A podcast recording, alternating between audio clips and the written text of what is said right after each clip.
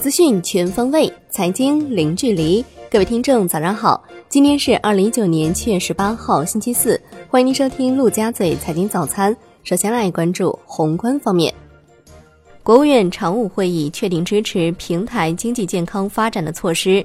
顺应群众需要，发展互联网加服务业，支持社会资本进入医疗健康、教育、养老家政、旅游、体育等服务领域，推进制造资源、数据等集成共享。发展智能制造和服务型制造，部署进一步加强知识产权保护工作，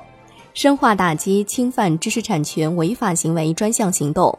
重罚严惩各类侵权违法行为，积极推进专利法、著作权法修改进程，推进商标法新一轮全面修改和专利法实施细则，植物新品种保护条例修订，大幅提高违法成本。美方表示。达成协议的路还很漫长，外交部回应，中方始终主张通过对话协商来解决中美经贸摩擦，对中美经贸磋商始终抱有诚意。如果美方加征新的关税，无异于给双方的经贸磋商设置新的障碍，只会使中美达成经贸协议的路途更加漫长。商务部的数据，六月份我国消费增速出现明显回升。同比增长百分之九点八，为近十五个月以来最高增速。消费对经济增长的基础性作用继续巩固。上半年最终消费支出增长对经济增长的贡献率达到百分之六十点一。预计下半年消费市场将保持平稳有升态势。央行周三开展一千亿元七天期逆回购操作，当天无逆回购到期，净投放一千亿元。Shibo 普遍上行，上行幅度较为有限，七天期上行一个基点，报百分之二点七三四。来关注国内股市，沪指收跌百分之零点二，最终报收在两千九百三十一点六九点；深证成指涨百分之零点二，创业板指冲高回落，收涨百分之零点三二。两市成交三千八百一十五亿元，北向资金净流入逾十七亿元，三一重工或净买入二点一五亿元。香港恒生指数收跌百分之零点零九，恒生国际指数跌百分之零点一六，油气股领跌大市，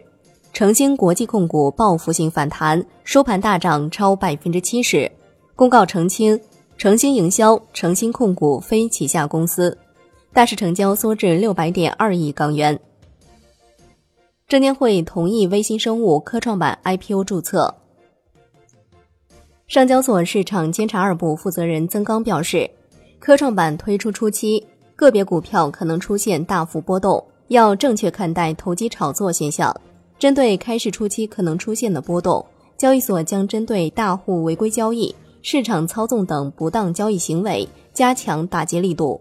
保持科创板发行上市常态化，尽快推动一批大型优质科创公司上市，起到市场压舱石功能。同时强化退市机制和法律责任。另外，你在科创板推出后，对相关制度进行评估，适时加以完善，引导长期资金入市，完善科创板投资者结构。来关注金融方面，银保监会、财政部、央行、国务院扶贫办联合印发通知，规范扶贫小额信贷管理，强调坚持互借、互用、互还。精准用于贫困户发展生产，不能用于非生产性支出。继续禁止将新发放的扶贫小额信贷以入股分红、转贷、指标交换等方式交由企业、政府融资平台或其他组织使用。要求稳妥处置逾期贷款，妥善应对还款高峰期。产业方面，农业农村部的消息，预计秋季苹果大量上市之后。价格将高位回落，预计后期蔬菜价格以季节性下行为主，部分品种还可能存在滞销卖难的风险。预计后期玉米价格将继续大幅上涨的可能性不大，猪价继续上涨的压力较大。A P P 专项治理工作组发文督促四十款存在收集使用个人信息问题的 A P P 尽快整改，其中包括拉卡拉、掌阅、墨迹天气。人人贷借款、安居客、宜人贷等，